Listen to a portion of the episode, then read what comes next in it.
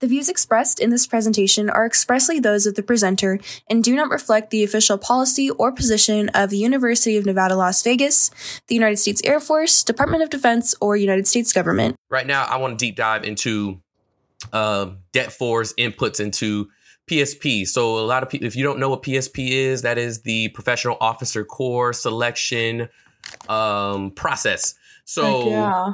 that is what determines who gets a slot on the other side to be officers. Okay. It's a very selective process. Okay. It's all determined by some things that are way beyond our pay grades. Uh, you, you know, if you really deep dive into what determines those numbers, it gets to way into the weeds. We're not going into that. We're just talking about us, Air Force ROTC Det 4. So what I want, the discussion I want to have with you guys, you guys are the experts here. I expect you guys to go all the way through and go all the way in. Okay. So if you understand, if you, we recall our our PSP selections or our numbers, at least our inputs for PSP last year was general. What was that number? What was your class size? Thirty something. Uh, we had about I think it was thirty six, and thirty four of us got picked up. I believe my Okay. numbers might be like one or two off. Okay, okay. And then the year before that, that was Valentine, right? Okay. And what was you guys' numbers? I cannot remember, but I think 25 of us got picked up, but there's just a few I that got this somewhere. a little bit more. I think 27. I I I think it was bigger than that because I think by the time I finished teaching you guys, you guys were like 24, 25. So it had to be more. We had over 40 initially when we first started the semester. That I Mhm. know for a fact. It was almost 50. It was a really big class at first. That's why we had four flights. We were Yeah. 48. And, and, and attrition got you guys, right? That happens. And then you guys' class, uh, Wade and Ballesteros, what were you guys look- looking like? a class we of 23. Really class. we had 48, Um, I believe. Yeah, and then initially for the first round of PSP, it was only 16 selected. So it was like it was a 36% acceptance rate for us. But then the supplemental board Okay. helped us get 10 more. So then we ended up being 26. That's right. I remember that yeah. now. And there were So 48% Yeah. selection after that. Yeah. So now, now, how are we looking? You guys all know this. How are we looking this this year? How many did we start off with, and how many are going to the PSP? Oh, yeah, That's a so that would be she's a- probably me. I. Yeah, flight commander. So I don't know initially how many IMTers there were last year, but I do know there were, were a lot.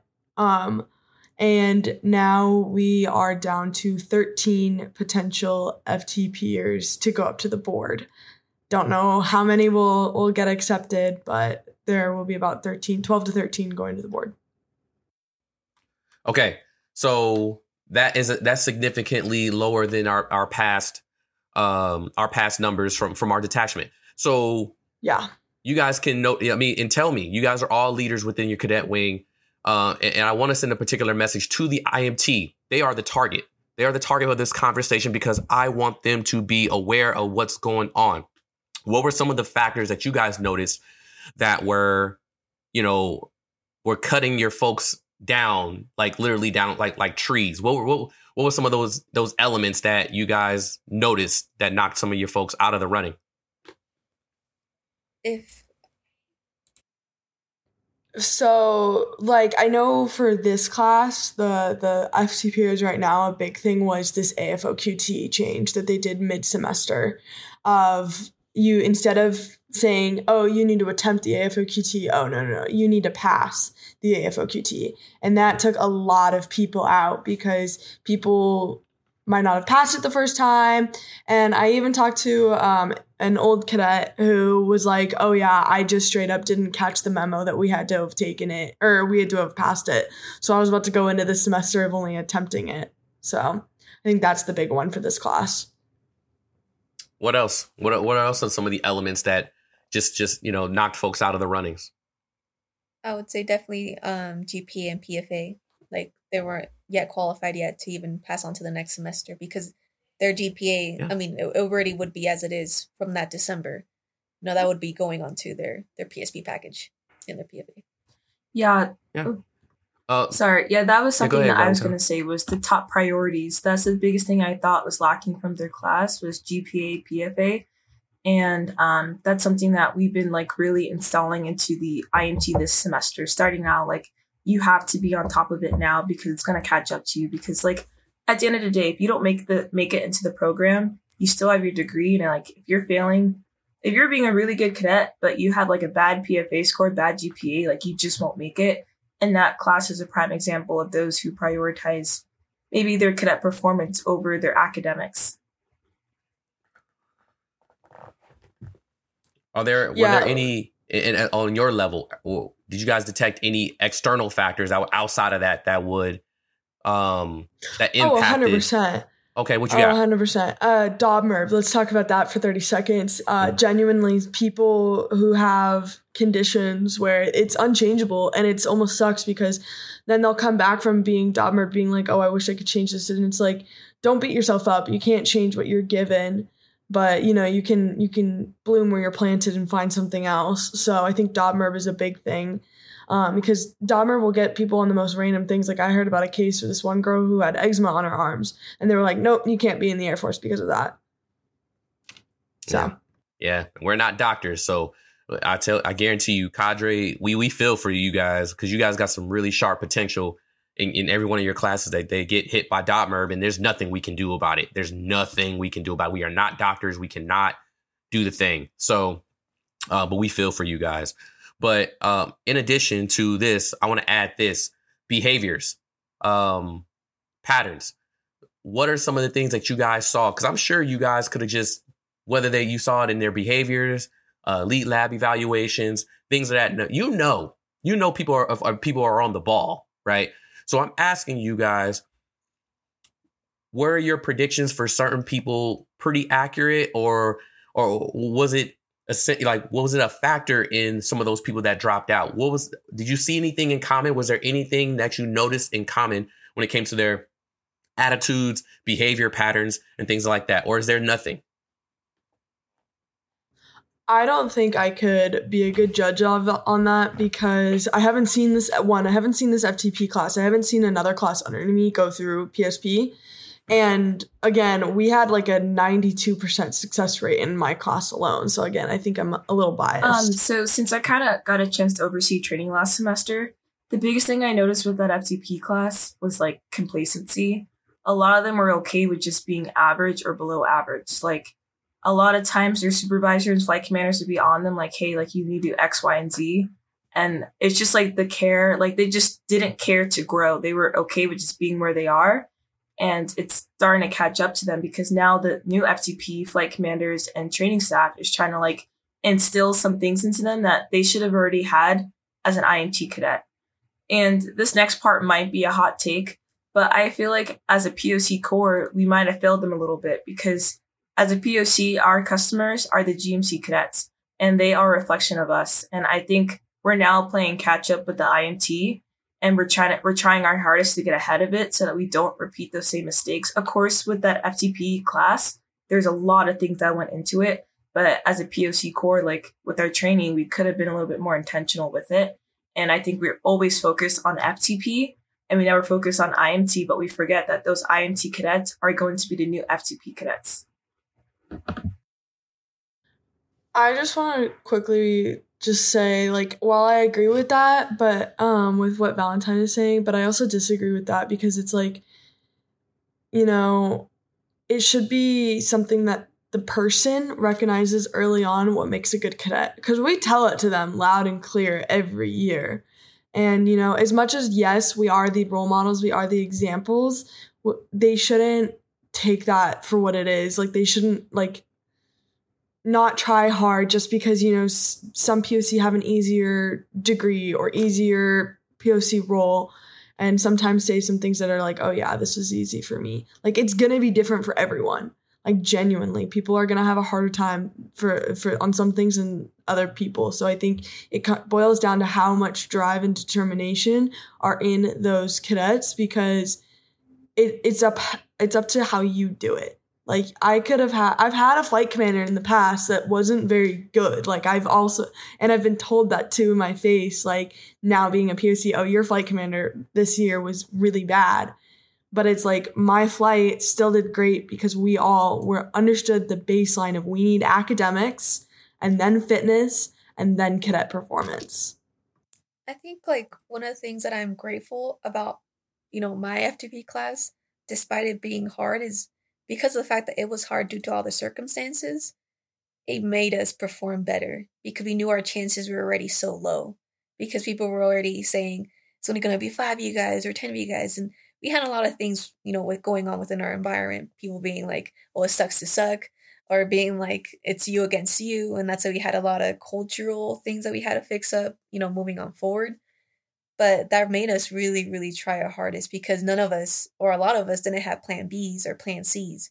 And look how it worked out. A lot of us didn't get chosen. So it's like you were really truly fighting for your career at that point because you didn't know. Even if you were on scholarship we had people with scholarship that got kicked you know booted. So like you were nobody was truly safe. And i think those circumstances made us perform better because we knew it wasn't going to be easy. Yeah, I think for our class two years ago, going up to the PSP, we use your guys' class as an example. Like we saw like how much of you guys weren't probably to make it. Like remember when we were 100s, um, sorry, um, there was a big talk with you guys saying like, hey, there's a big chance a lot of you guys don't make it, and it just like something in our class made us want to do better. Like that was a big driving force. Like we all just wanted to make it. And then I think going to general's class, what, a 92%, like everyone got almost got through. So maybe this class that's right under just kind of saw, as an example, last year's FTP class that most of them got through, like, we'll be fine. And they didn't see what we saw in the previous years on how, like, cutthroat it was. Yeah. I, I definitely agree with that too because while you saw visually what happened to um, Ballesteros and Wade's class, we got mentored by them while you were going through your FTP year. They were our flight commanders, they were our squadron commanders. And so we were constantly told that like nothing is ever guaranteed. And like, you know, this class is probably going to dwindle. And so I think that was our mindset always going in. So we were never expecting as high as success rates as we got because of it. I want to put out a word for not only that, this is for the POC cadets out there, those who might be training cadets that are trying to get across the line. Um, it, when you're in the position of evaluating and you know mentoring cadets to get to the line, don't ever tell them your speculated results. It's like the worst thing that you can do is like, I think that the results are going to be this and this, and then you're just letting them build up anxiety in their, their minds and that was some things that you know I was really disappointed about when I was a GMC cadet. Is you know just do your job and don't you know try and make a facade for them to hope that they can get across. Just be honest. And another thing is also the POCs. We this is something we really only talk about when you know we're doing our talks with the training staff and stuff. But as a trainer, your job is to yes get cadets across the line, but it is to identify ones that should not cross the line as well. And that's also a reason that cadets, and it's different for among detachments, but why FTP classes are of different sizes. You know, our FTP class was 48 or 45 plus, and the current one is now 13 because of the differing, you know, pursuits of how we went about it, and it all depends on the the cadre because the cadre can take different approaches on it depending on the commander. Uh, our previous commander, a goal was to we're going to try our best and we're hoping that we can get as many across as we can and we'll let you know the the blue suitors the big blue make the cut. And i won't do that. And now the the current mindset is we're going to bring the best of the best and the best of the best only. And if you're not meeting it there i'm not going to i'm not even going to recommend you because I'm going to do that job myself, make my boss's job a little bit easier. So, as you go about your training and you think back on why our detachment is the way it is now, those are the things that POC and upcoming should reflect on. Yeah. And it, Okay. So, oh, go ahead. Go ahead, Ballesteros. Go ahead. I was just going to say, I really do like Colonel's vision better because I got to be honest, there was some POC that I'm like, why are you here? You know, and you know, like once you get to the POC, it's just not like it's guaranteed, but it's it, it is easier for you to commission because you're already past that stage, right? And I'm like, and I saw them going to field training because there was so many commanders at that point that their perspective was, you know, the Air Force will, you know, eliminate them. But you got there and you're like, how are you even here? You know, like how I don't even know how you're going to lead people once you leave here, you know, type of question that you're just seeing all these people and their behaviors and their attitudes. But I think, like, in general, just moving back to here, Det 4, oftentimes I feel like as flight commanders or even uh, training squadron commanders, we are really good at teaching people how to be better in ROTC, you know, how to march better, how to do about HACEs, how to be effective in the GLP, but we aren't teaching them how to be effective in life. You know, like you aren't doing that above and beyond thing and to make them sure it's like to succeed in other areas or get to know them on an interpersonal level being like i know you know why you're the reason like this whether it's your your pa- your mom just passed away your dad just you know isn't in the picture you know stuff like that that you know like how can i help them help themselves in a way you know and it is it's a lot of giving as a flight commander but that's that's the burden of responsibility that goes with the job and i'm sorry but oftentimes people forget that as flight leadership or squadron leadership. Like you have to go that extra end because you can make it or break it for them. And what I'm from what I know, you're whenever you're mentored the most is whenever you're succeeded the most, you know, and it's just how it is too. Yeah, hundred percent. So, yeah, go ahead. I think that's what separates a good trainer and a bad one is do anybody can go out there and teach drill. Like we could literally grab a thousand cadets from UNLV's campus and we could teach them drill in probably two hours. And we could have them doing column movements by the end of that two hours. And you can consider yourself a flight commander if you did that. But I think the ones that are really successful are the ones who are digging in and addressing those really tough things that you probably never talked about with, you know, any of your friends or anyone before probably only things that like your parents would say to you is, oh, you have an attitude problem or you have a very bad communication. You know, the debriefs that you have with your cadets at the end of the week, if you're just telling them, um, your drill knowledge is really bad, make sure you come back next week and it's better. If that's what you're leaving cadets with, then they're not going to be ready. And unfortunately, you're the one that's causing them to probably not get selected. From my experience, the cadets that do the best that are currently in our program are the ones that either I know I personally have talked to or others have really dug down deep and said, this is something that we need to really change about you because I think it's going to take you to the next level. And if you really care about it, they're going to care about it too. And they're going to shoot up to the stars. 100%. I think it happens every time. So that's a, that's a nugget. So with that, you know, again, I, mentioned that you know in my in my opening statements that when when a when a cadet you know you know does not make the cut and, and they don't and they don't do their thing, I take personal accountability for that too. I don't take it fully, right? I do ask myself, is there something I could have done better to trigger that light bulb, right? Uh, I, I don't just go to bed and turn the you know go into my bed and you know, turn the AC on and and, and you know go to go to sleep. You know, I, I don't do that, right? I, I, do think about it. I do reflect on it, and I, I, I guarantee you, every last cadre member thinks about it, um, and, asks ourselves for a moment, even if it's just for a moment. And the answer is absolutely one hundred percent. They did it to themselves, right? But we do ask for every last individual. Did we do our due diligence to get this person where they needed to be? Did we present all the information? Did we give them that? Did we ask about them, right? Uh, and what motivates them? And I bet you most of the time the answer is no. We don't. We still don't know what, what drives that person. We still don't know what gets them in the in the gear. Sometimes it does, and they just they're just not they're just not cut for it, and that's that's fine. But let me go ahead and give you guys the you know the actual real how we feel as cadre. Okay, show up just ready to roll. Show up just ready to work it out. Show up you know, saying, hey, I, don't know exactly what I'm going into, but I'm to give it my all, right? I'm going to ask those questions. I'm going to do those things. I'm going to do my due diligence, right? I'm not going to be mediocre. This is the United States Air Force and Space Force. And this is not, you know, this is an officer program, not the enlisted program. And I'm not down in the enlisted program. You got to be a thinker in the enlisted program, right? You go to the enlisted recruiter, they're like, you need this, this, this, this, this, this, this, this, this, this, and this. Well, the Navy doesn't require that. Well, the Army doesn't. Require. Well, you're not joining those departments. You're joining this one. So if the enlisted corps getting in there is hard, what do you think about the officer program, right? We need, you know, the enlisted need people who can not only do the job but lead. So I think here's the thing. Here's where I think the change dramatically happened, and the IMT needs to get this down now. Okay, when Colonel Young took command and he sat down with the old cadre and the new cadre. He said, "What do you guys spend your the most time on?" And and it's not the juice is not worth the squeeze. And we all looked at each other. That was Major Carpenter. That was Major Belisario. That was myself. That was Major Baker. We all looked at each other and said, "We spend too much time chasing cadets.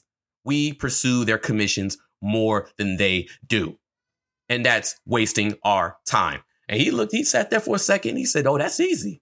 I said, We just won't chase them. We, we won't pursue them. We are going to change our mindsets in which the information will be presented to them. It will be transparent. It is for them to do the thing. I'm going to lay my, my standards and they're going to have to chase the standards. My standards. His standards are above Air Force ROTC standards or whatever. So if you chase his standards, you should be in a good spot. The problem was they were me. The folks were were not. They were doing mediocre things. These are average things that keep you in the program, but they don't get you any further, right? To the, your milestones. So when that when that brick wall hit, he was like, I don't know what to tell you, right? Your academics are clearly not enough. Your behavior, your your your attitude, your all these things are not what we want.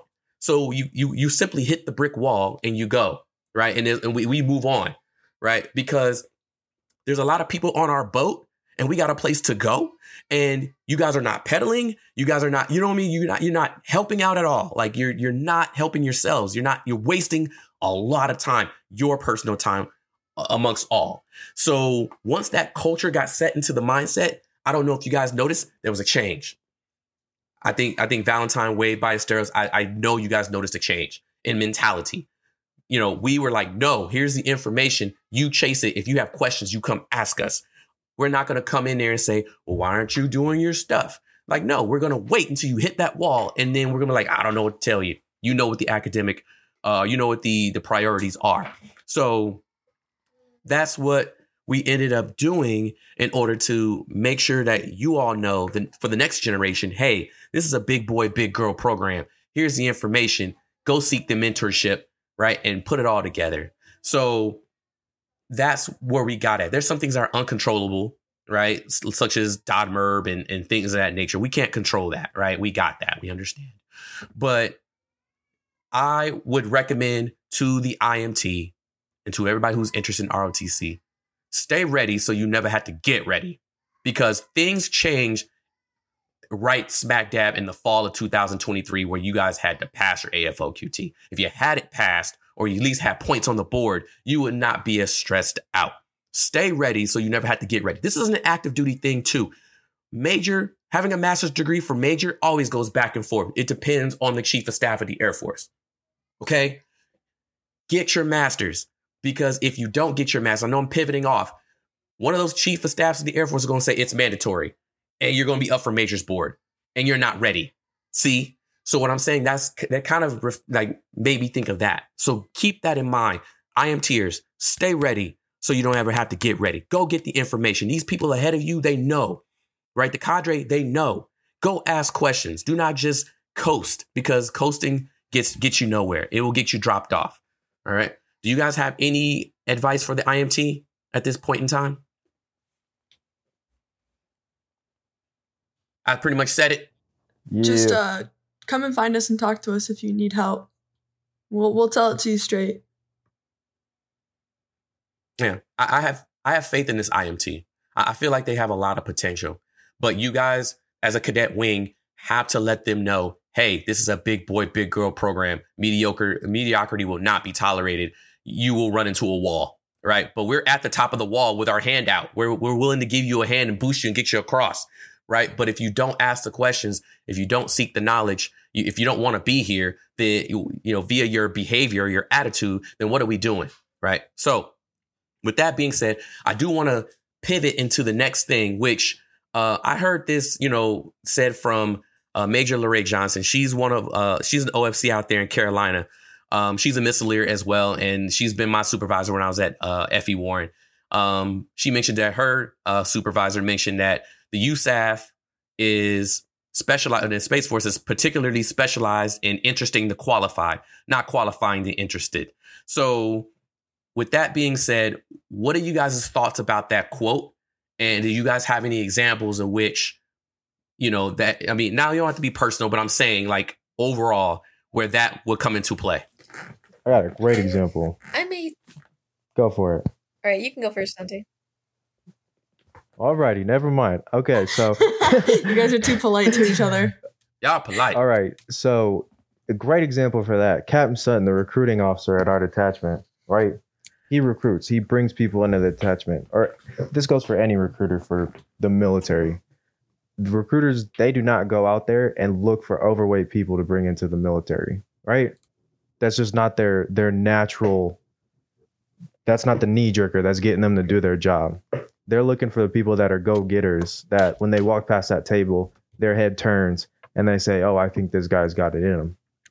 So if you're coming into the program or any program and you're not meeting the educational standards, the fitness standards, you're overweight, it is much harder for anybody to be on your train to try and get you interested to keep going if you're not already, you know, qualified and meeting those standards yourself, especially if you're not going towards them and putting effort towards it.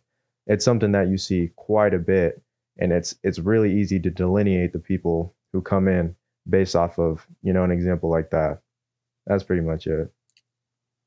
I would. I 100% agree. Go ahead. Yeah, sorry. Sorry.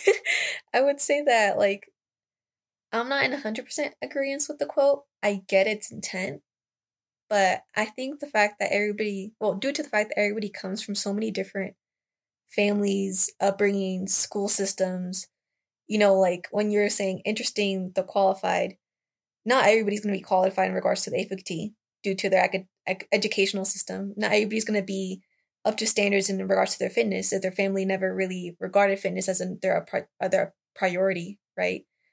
There, I think it's more up to the values that that person has within themselves. Like I will, I do want to get better. Like I will get better type mentality because, I, like for example, for myself, I'm gonna be honest. My family did not prioritize fitness. Even though I was in J. in high school, they did not. I remember when I first started going to the gym in college to get prepared for my PFA, it was a huge twist in my family. They were like, "Why are you going to the gym? You're wasting your time." Like it was it was like that. And you're like, "No, like I want to get better." But see, there's a difference compared to like Wade's family. He was out here in the gym ever since he was like 12 years old. I wasn't. And so it's like people Like have Wade. so many differences that like there has to be a common compromise and like an entry level system, right? A phase where they people have to put in their efforts to make make sure they stay. But I don't know, just saying interesting the qualified doesn't make it the most fair to me, especially if you want diversity, because not everybody's gonna come from the same type of system. That and that's can- fair. So so like if I can get this out real quick. So No worries. the primary objective of the the United States Air Force and Space Force DoD is not is interesting th- those who are already qualified. If the interested walk in the door, then sure I'm going to give you the information. There's a lot of ROTC cadets who come in, they're overweight like like Wade said they they their academics are not great, but they can get into the program or whatever. That's what Captain Sutton is designed to do. He filters through that stuff and says, "Okay, but no kidding, this is what you're going to have to do." Right? You're not at this point in time you're not qualified to commission but this is what you're going to have to do in order to become qualified, right? So the interest, the interest transforms into qualification. And then we can work with you. We can continue to work with you and develop you, but we're still going to give you the tools. And I'm not trying to lead you either way. I'm just saying that the, the purpose of this quote is our specialty is what they're trying to get at is our specialty. We want an interest to qualify, right? And, and, and not qualify necessarily the interested because interested people lose interest unless we give them something to spark it all the time because they're just interested. We got to keep them sparked. But if you're qualified, it's a different animal. General, what do you have? Um, I kind of on the like the middle ground between uh Wade and Ballesteros. I think while there is an element of saying, yeah, anyone can join, I think it needs to be a cat like the caveat of saying like, you know, not anyone can join. Not just anyone can join seriously because I hate to say it, but there will be people who will end up just wasting our time. And they could probably they could be taking a spot of someone who actually is qualified or close to being qualified. So let me go into the other side of it. Yeah, there are people who are not always qualified the first few months. It's fine. But they just need to know that they need to work their tushies off to be able to get qualified. And they should get qualified like seriously, like they should be guaranteeing themselves a qual like being qualified by like the beginning of their FTP semester. If they're not like there, it's going to be really hard to change what they've got by in 3 4 months. So, I think like there's there's there needs to be a middle ground of like you're only missing one or two numbers to be qualified. And that's what we should allow because again, I think we're wasting space. Yeah. With people who are just unqualified from the get-go.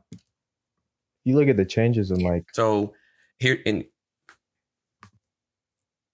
go ahead. So so uh, I'll go. To, I'll get this out. So here's where the cadre comes in, right? And we we talk about these during cams, right? We find the people who are making progress. I'm gonna call them out. Gilcrease killing it, like completely went, broke a limit, right? And you guys can can call out some cadets who Yeah, they buddy. came in and they weren't quite doing well, and all of a sudden they broke through the gate, right? I see progress.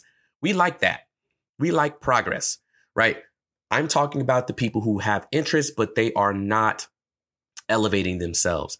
They are still struggling with the basics that they need in order to get things going. And the progress is not really showing. It's stagnant, right?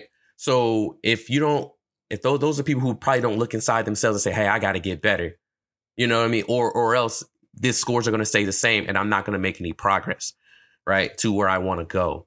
So the cadre is, is, and any other cadre, I'm telling you, would be would ultimately be tired of just carrying people who are just staying stagnant and not progressing. We want the people who show progress. We want the people who are killing BMI PFA, although they were not killing BMI PFA. We want that. That shows grit, as as Colonel Young says. That shows wanting to get it done. So, but if you look at it, there are some cadets across the nation who are just kind of staying on that coastline. They stay, they, they just, they don't do anything extra. They're ordinary. And we don't want the ordinary. We want the extraordinary because we can give them something that'll turn that extraordinary into something even better. But, and that's what we want to spend time on, right? We want to spend time on the people who want to be here and they show it every time they are here. They might not have it when they first walk in the door, but if they can show adaptivity and they can show that they're trying to get there, then that's the people we want. We want them to, right? Like I, I know Ballesteros in the beginning, you said, man, my PFA wasn't great, right? My first one wasn't great. But where are you at now, right? You made progress to that point, right? So, and that's why we changed the rule back three years ago, some odd years ago, because everybody deserves a chance. Everybody deserves some grace and some mercy, right? When it comes to getting to the expectations. But if you're in and you're just doing the same thing, kicking out the same amount of energy, eh, right? I, I don't know, right? It's debatable. Uh, so we don't want to waste our time doing that. We don't want to waste their time either, right? So again, they're going to be leaders of people someday. We we cannot sign off. We cannot co-sign on something like that and say that they're good to go. I hope that makes sense. Wade, what do you got?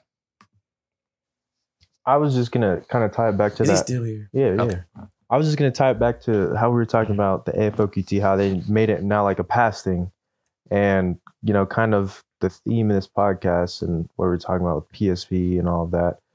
The the Air Force is getting smaller and smaller every year. Where the intent is to make the Air Force a more small and lethal capable group. So I think that going forward, it's only gonna get tighter. It's gonna be looking for those more top prospecting cadets who are already interested and because of that interest already got themselves qualified because we're not going to play games with you trying to take three attempts on the AFOQT when you got one month before the PSP board and maybe you're overweight and you haven't lost any weight in the past you know one year that you've been in the program I think it's going to be a lot harder for those kind of people going forward and you really got to be about it if you want to get through. That's it. The only thing like I would add to this is like I understand there's certain metrics that we deem as qualified. And there's some people that look absolutely fantastic on paper. You know, PFA, good AFOQT, good GPA. But as a person, you're like, oh, this like they're gonna they're gonna not be good for other people when they you know commission. So the only thing I would say, and I feel like our cadre are pretty good like here at Det 4, but like I don't even know if there's gonna be other cadres listening to us. Um, just really dwell deep into the character and personality of that person that you're trying to commission, despite them looking good on paper. Like you got to make sure that they kind of like the whole general, uh, uh, two star general concept, right? He looked good on paper, and look what happened then. You know, like I don't know, just being careful. Like truly, not just oh they look good on paper. Okay, cool, let's commission them. Like no, like be really introspective. And that's why Cadre jumped in there couple years ago when Colonel Young said that that was one of his big things, right?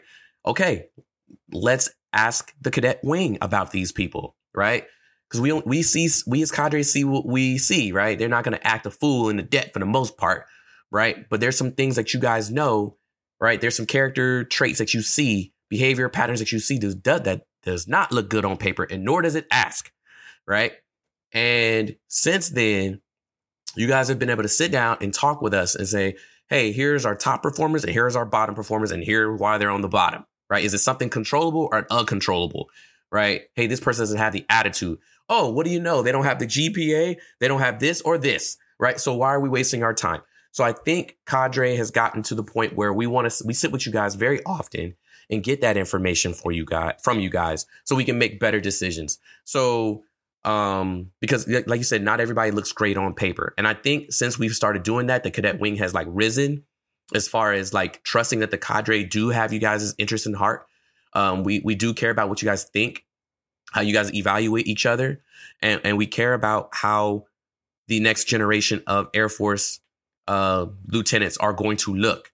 Again, we're your co-signers, and if you guys tell us there's a trait that that does not belong, we're going to look into it, right? And we're going to find it if it's there, and we're going to clearly sign off on letting that person go. Um, we, we want people of character, right? And and and they're qualified. We want that too. We want their behaviors and their attitudes to be infectious in a positive in a positive manner. Um, so I, think a lot has changed since since Colonel sat down and you got we all got the chance to talk to him and, and get it straight. A lot of things have have ironed themselves out, and I think that's the reason why, you know, things like PSP and things have changed. It's, it's a dramatic change. I'm thinking it's dramatic because we changed dramatically. We changed our culture, right? And, and we don't carry, you know, everybody across the PSP line. You got to walk yourself down there, right? At the end of the day, you got to get yourself across. So, you know, here's your backpack full of knowledge, right? And you got to walk yourself through there, you know, um, because that's just the beginning. Because when you make it to PSP, that ain't it. When you make it to lieutenant, that's not it, right? When you make it to captain, that's not it it gets worse. It gets harder. So we're just simply trying to prepare you for what the challenges are ahead. We don't have the words for those. You just have to figure that out on your own via your battle scars. But the little things that we can do here at ROTC, like Colonel said, four or five year interview, that's what we're looking for, right? Some things are recoverable and some things are not. So with that being said, um, we'll go ahead and, and pivot that. I appreciate you guys' input. Um, that, that was that was really really productive in my opinion.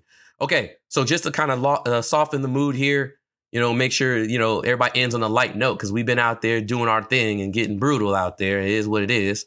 We got uh Cadet Valentine. She's going to give us the the game of the week, so you guys can get to know us a little bit better. It'll be a little bit challenging for us, so. Uh, by all means, uh, Cadet Valentine, please do your thing, all right, man. guys. So today we're gonna play a quick round of hot seat we're gonna i'm gonna go around just asking each of you a question and you guys have five you guys have about five seconds before you start answering. Um, the goal is to share the first thing that comes to your mind to reveal your authentic response. And since the theme of this week is failure um, that is the focus of these questions. Um, does anyone have any questions before we proceed? No? All right. Oh, I guess I can fail these all right we're gonna start off with Ballesteros. um, the first question i have for you If you could go back and fail at something again just to learn the lesson you did, what would it be and why? being flight commander. What? What? No, being wing commander. Sorry, I meant to say wing commander. Oh, Yes. okay. Yeah, And the lesson being, you're not going to make everybody happy, but as long as you know you're doing the right thing, it's okay. Okay. oh, that boy Amen. All right. This next one is for Captain Sledge. Um, if failure had a flavor, what would it taste like and why? cantaloupe. Absolutely Mm. 100% cantaloupe. Yep. He I hates that stuff. hate cantaloupe. I hate watermelon. I hate melon. If I was on an island of cantaloupe, I would be dead. Oh okay, there's nothing I can do about it. I can smell it a mile away. It's it's horrible. Sometimes I I'm swear I'm bring it pregnant into class because it's y- y- that. See, see, that's how you into gonna get an class. F. That's So it's like that's don't be messing around. great, man. All right, I can't do Cantaloupe. cantaloupe. Please Okay. do not. Okay, so fa- if failure had a if failure had a taste or a flavor, it would absolutely be 100% cantaloupe or onion. Okay. But I'll go with cantaloupe. All right, this next one's for General. Share a failure that felt devastating at the time, but ultimately led to unexpected positive outcomes. Um, okay, so this is taking it back to high school for me. I was super cocky. I was gonna move up to like the next level of the dance classes. It was um, I took dance in high school, and I did it for about So you think you can Uh, dance, 10 years. Dance, dance, so I was super cocky and was like, "Yeah, I'm gonna move up to dance four, like easy, no problem." Like I was, I barely like worked on the the routines for the tryouts and stuff like that, and I got, I was like super, super, again cocky that I was gonna make it, and I was working with a partner, and she was one of my friends at the time. She was super nervous and was like super not into it and was scared and stuff like that. And she practiced a lot and um, she was like, I'm probably not going to make it. And then, oh, how the tables turned. I didn't get it, but she did. And I was devastated. I was crying. It was right, like they announced it literally the Friday before spring break. So I was crying all spring break. I was super, super sad. And it just led me to you know want to move up. So that next year i completely dedicated myself to working working and like asking for feedback from my teacher and being like what could i do to like get better so that i can be in the next level? And she just consistently coached me and i consistently tried to work on making it better. And there you have it. I moved up for the next uh the two tryouts preceding that i moved up both times. That's good. I'm happy to hear that. Um, this next one's for Wade. You're What's the most bizarre or unexpected thing you've learned from a failure?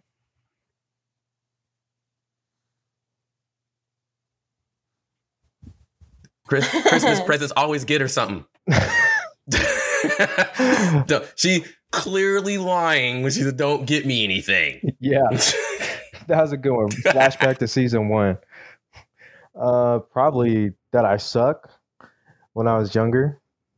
Um, I do a lot of sports and stuff and hang out with a lot of family.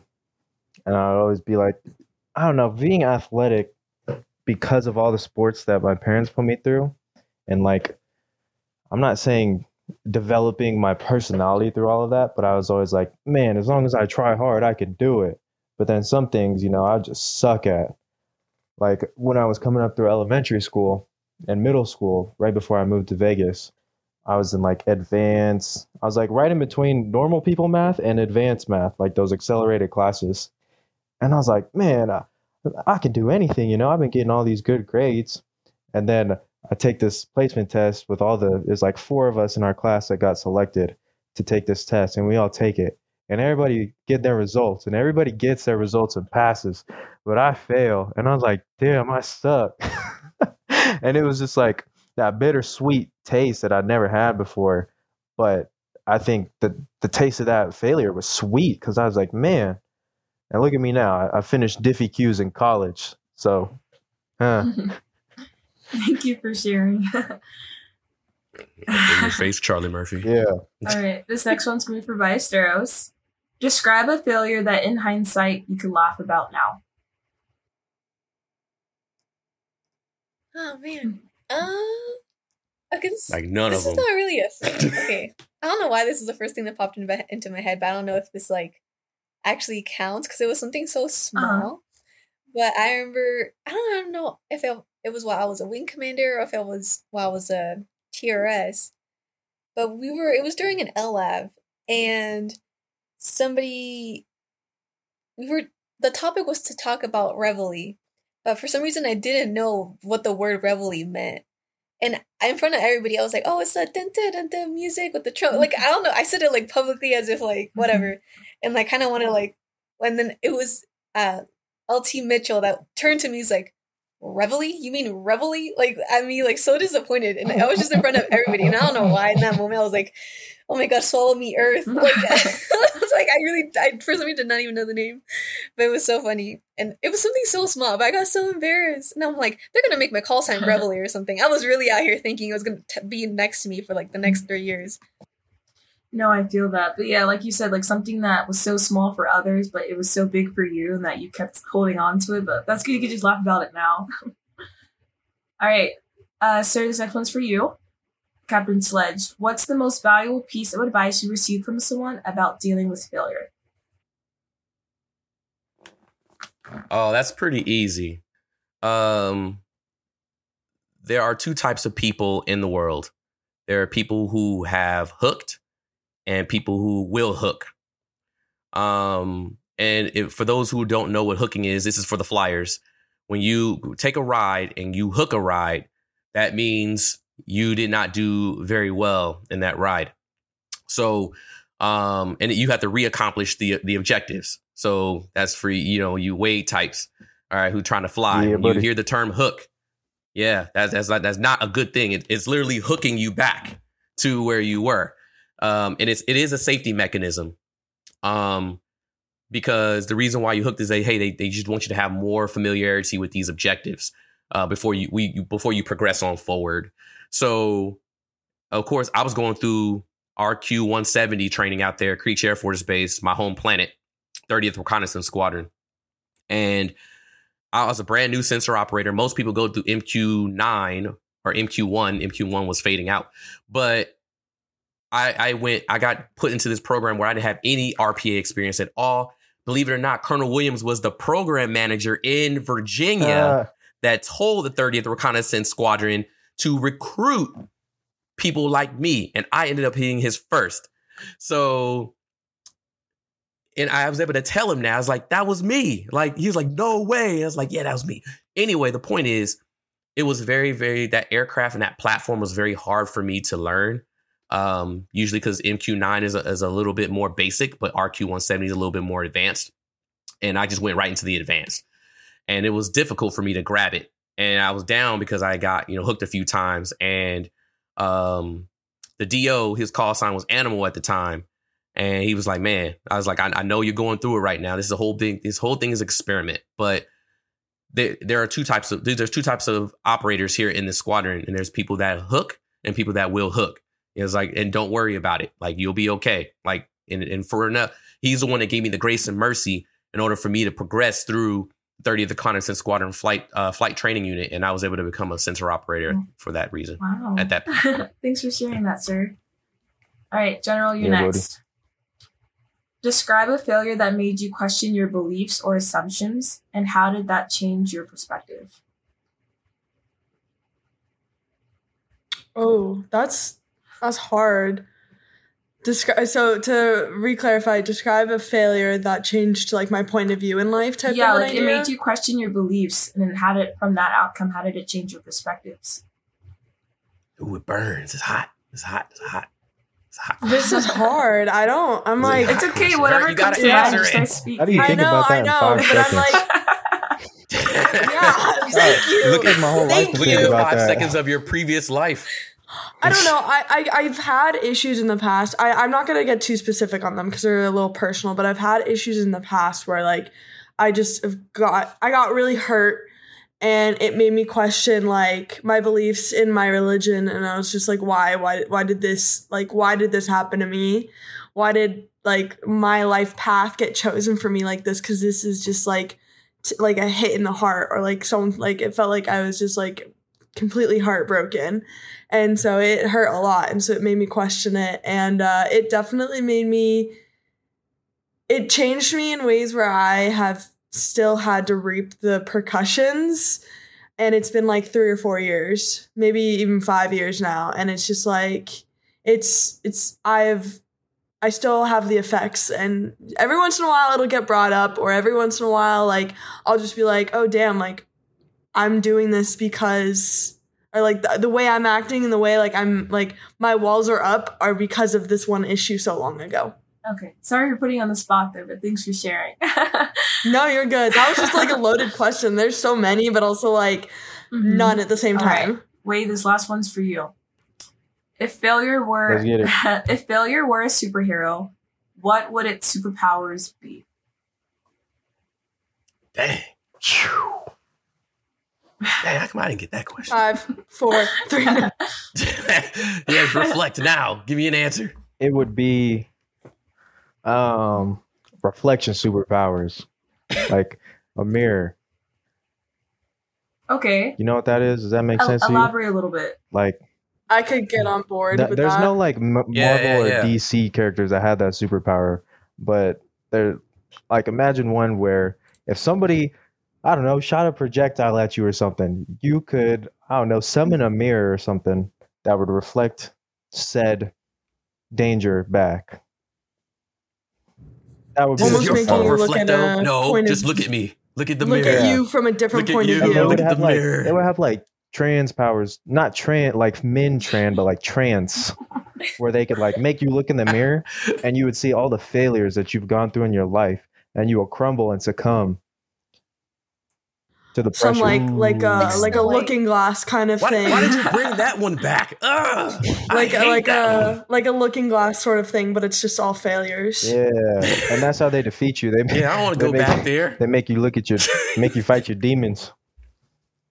Ugh. Parents, you have a this Ugh, I just got over that one. with like the Mhm. mirror, like mirror, mirror on the wall. Who's the fairest on the wall? Yeah, Like the queen totally. not her, it's Snow White.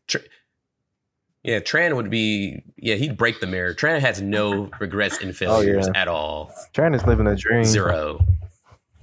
Yeah, Hi, Tran. yeah, Tran, he's, he's on there. What about Choni? Is she still there? Cam Cronister? You still floating around? Take your exit, turn right in three miles. She's still Okay. trying. Got off at uh, 54 Bravo. Yeah, you're like 40 minutes late. I'm good. Oh, okay. My bad. This is what that counts. Make a legal U-turn. Do you have a question Yeah. for Valentine? this one's probably gonna put you on the spot because it's one of the last ones that I wasn't gonna ask. I thought it was too hard. yeah, do that. Um, if you could that swap failures with any famous person, dead or alive, who would it be and why? Jeez, that's Ooh, rough. yeah, Ooh, I would do that Yeah, one. be careful with that one. You get the I easy know, ones. right? What do you mean easy? That's that's an easy one. Just answer the question. Five, four. Just answer the question. Literally, the only failure I can think about right now is uh, when Steve Harvey miss. Oh yeah, that's what I was gonna Announced. say. See, Oh, see, that's exactly what I was gonna say. Because, Exactly. and like the only re- and that came to me because I'm Colombian and I was so thrilled for about 0.2 seconds and then he ruined everyone's dream. But he recovered. I don't know. Okay, so uh, yeah, I guess I would swap a failure with him because he recovered so well. And it felt like the rest of the world was not angry the next day, but I still was.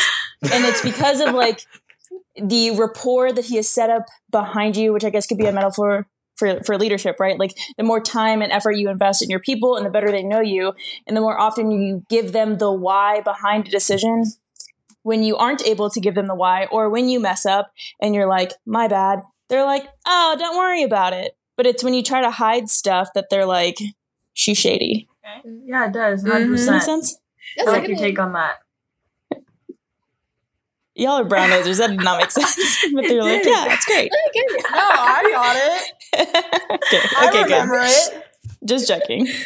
So Steve Harvey's one of my mentors, folks. So I listen to him all the time, and I, I that's why I particularly thought of that story. I was like, first of all, I'd swap out with him because he's rich, but and, and he just Amen. recover and, and walk away. So, but uh, I looked into that situation, and they said that they were ju- they were just gonna. They told him when he was about to go out there, they said, "What are you doing?" As I'm about to go out there and correct this, and he they said, "No, we'll just get it in post. We'll just publish the right answer." Uh, in, in the papers or whatever in tomorrow's meeting. He's like, I cannot do that. Like I've got to I've got to make it right. Like and, and so um against popular, you know, you know, recommendations or whatever the case may would have been that would have saved his name and saved him that issue.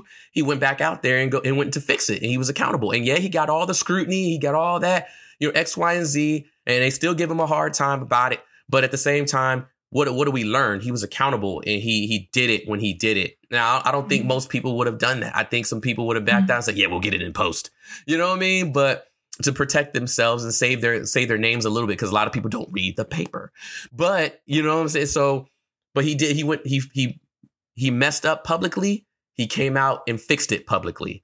Um, and I think that's that's uh, commendable. So I know uh, against that's you know against Captain Chronister's you know wishes, she got two you know two seconds of glory, but you know I, I, I'm cool with it. Like I'm cool, and I, and he's rich, so I'll be like, yeah, I'm cool. I just I'll go cry in a Bentley. yeah, yeah, so, I was, nah, it was cool, not bad. See, I told you, I told you she's under my wing. I told you that. What I was gonna told you that. Okay, you guys are in good hands. You're in good hands. Sorry, what I was gonna add is like, yeah, it was very noble of him to like own up to his mistake because he could have took the easy way out and just like posted a message and said, "All right, that was the winner."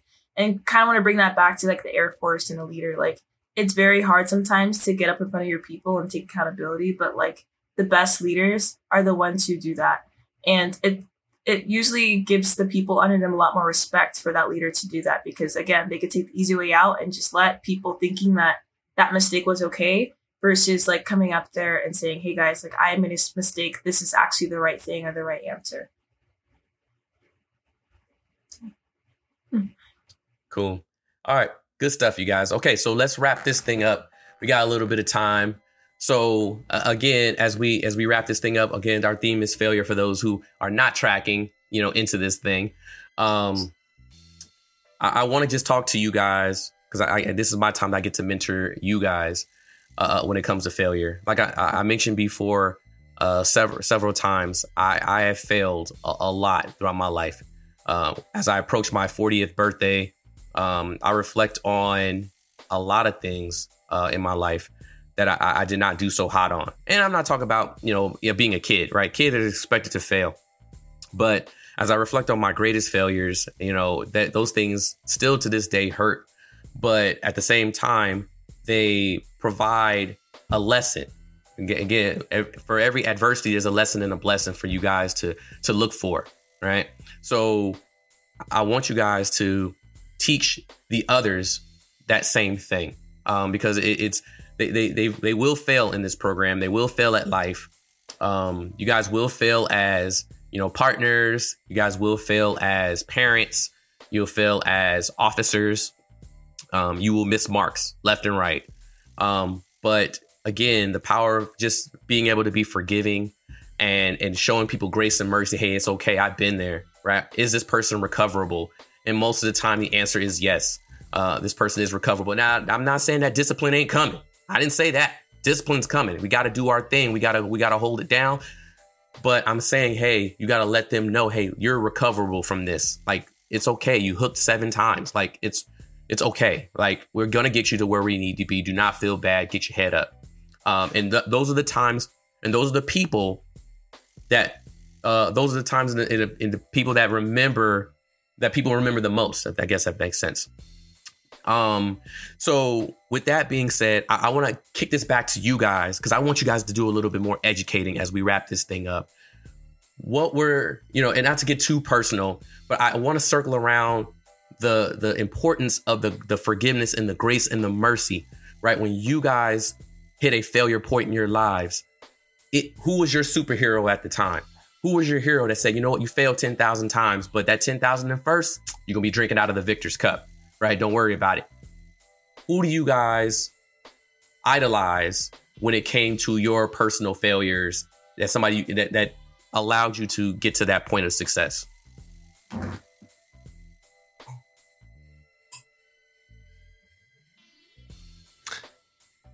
I can go and just say, Captain Sledge, you've always been there for me. And so I think I just recently dealt with a failure of some sorts, and you were able to help me get back up onto the track, the road, the the bus, what not, what have you. So I would say definitely you.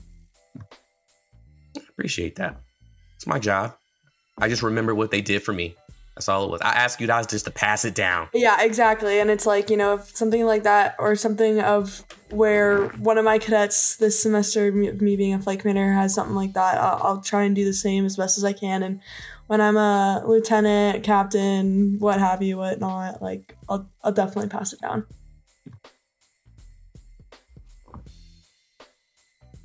What else you I guess got? I'll hop on the sledge appreciation train. oh, good um, grief. I cannot disclose the detail of the event that occurred. However, there was an event during UCT, and I felt so sick about it. And I, I think, I think you noticed, and you were like, "Crony, what's up?" Actually, back then, I think you were calling me a different name. But anyway, um, you were like, "What's up?" And I was like, "Dude, this thing happened." And you were like, "Ah, don't worry about it. I mean, don't do it again, but don't worry about it." And then, it, as I have entered full time active duty and been everywhere, it happens a lot more than people think, and it is not good, but it happens. So I have slowly learned to stress a little less. Not that it's not to lose the importance of whatever incident, but not every mistake is the end of the world, and you will be fine. Yeah, I'm gonna hop on the Colonel Young train. Like a lot of people get on him because they're like, "Oh, he's really hard," but he only does that because he cares, you know. And like, there's I'm just gonna bring it back to like my wing commander semester, where like I had a lot of situations where like I felt like I was failing significantly in multiple areas, and like he always still brought it brought me down to earth, I guess, and like and they're like you're you'll get better, and he was always ready with the tissue box, like I already got it from his table, and I would just be there in his chair, and you know like he he gave me the confidence in myself when I when I didn't a lot of times, and like some that's something I'm gonna really appreciate it because I don't without like his mentorship despite it being hard sometimes, I know it was it was really much needed, you know. So Okay, I guess I'll go. Um, so last semester, not last semester, but like last year, for those who really know me, it was probably one of the hardest years of my life. Um, and we were conducting like PFAs for FT, um, and I was like kind of leading that. And Sarah, Captain Sledge, like you came up to me one day, and it's like you just knew something was off because you asked that little simple line, like, "How's it going? Like, how are you really?" And I already just started breaking down. Like, you're you always just been such a good support system, and I don't know, just maybe I'm very independent and I'm not one to really share, but just being that open resource and letting me know that like everything's gonna be okay. Like it, it's probably like hard to see the light at the end of the tunnel because that's what I really felt at that moment.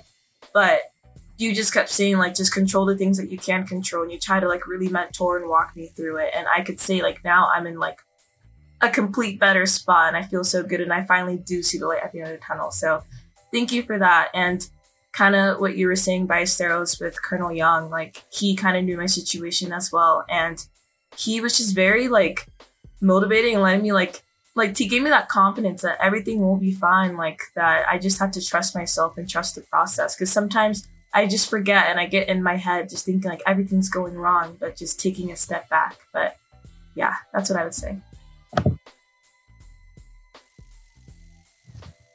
All right, mine is um my parents. So I'm I'm the kind of guy that usually I'll take my punches to the chin and you know move on with my day, but I don't really I don't really go around to people around me too much. I don't know. That's just who I am. But when I do, I'll talk to my parents. So I gotta give a shout out to the OG. You know, dear mama, Tupac. Dear mama. She's the one that uh usually always. She just likes to force things out of me, which is I don't know her specialty that she's I guess been doing for 23 years. So that's why it works. But that's usually if I do ever feel the need to talk to somebody. Old faithful, mom and dad, and my grandparents. You know, that's it.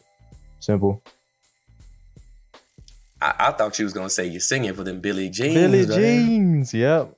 Uh-huh. I do. you better shout her out right now because she probably want to hear that. Mhm, Miss Sledge. Billy Jeans. Shout out to you. She gave me the she gave me a fresh pair of, of jeans, and now my nickname is Billy Jeans this week. I got some blue denims. uh, but uh, when whenever there's like minor things that do come up, I'll I will talk to Miss Sledge. So big shout out to her and anybody else really. I mean, if there is something I got to deal with right now or need some advice, the cadre will always be there because they're usually ones that I interact with. So they're like, why not? And here's the thing: as I, as I wrap this up for real, um, there's a duality in being cadre. Uh, I, I kind of highlight where where Cadet Valentine was trying to get at. Um, you know, like this, you know, you know, Captain Sledge is, you know, and all this is is this right, uh, or Colonel Young is this. It is sometimes where we we are your heroes, and there's sometimes that we are your villains, and that's what I'm going to go into next week. Um, that'll be the topic uh, entitled because when we, when we no longer fit the criteria or the narrative to be someone's hero, right? And we give them some criticism, then here comes they're your, they're your villain. And I see still shaking her head. She knows she's been there, right? Where you don't fit the narrative and and you're just giving somebody some feedback, or you're you're you're enforcing you know the standards, and all of a sudden you're that person's villain now. And they some people don't react to that very well, and it's very it can be very toxic and very damaging. Um, so I, I want to you know that's definitely what we're going to talk about next because people are afraid to give feedback because they are afraid to be looked at as the bad guy. Well, I, for one, don't care, right? If it needs to be said, it needs to be said. I said what I said, right? It is what it is. So make sure that you guys tune in for the audience, tune in next week because we're going to get into down into the dirty on that one because people are afraid to give feedback and they need to be getting that feedback. So, um, so with that being said, hey, everybody, Talk to somebody who's different than you. Be safe out there. Be kind. You might learn something new about somebody else or about the world. Trust the your divinity and the universe. All right. This is Red Alert. Our team signing out. Toodles.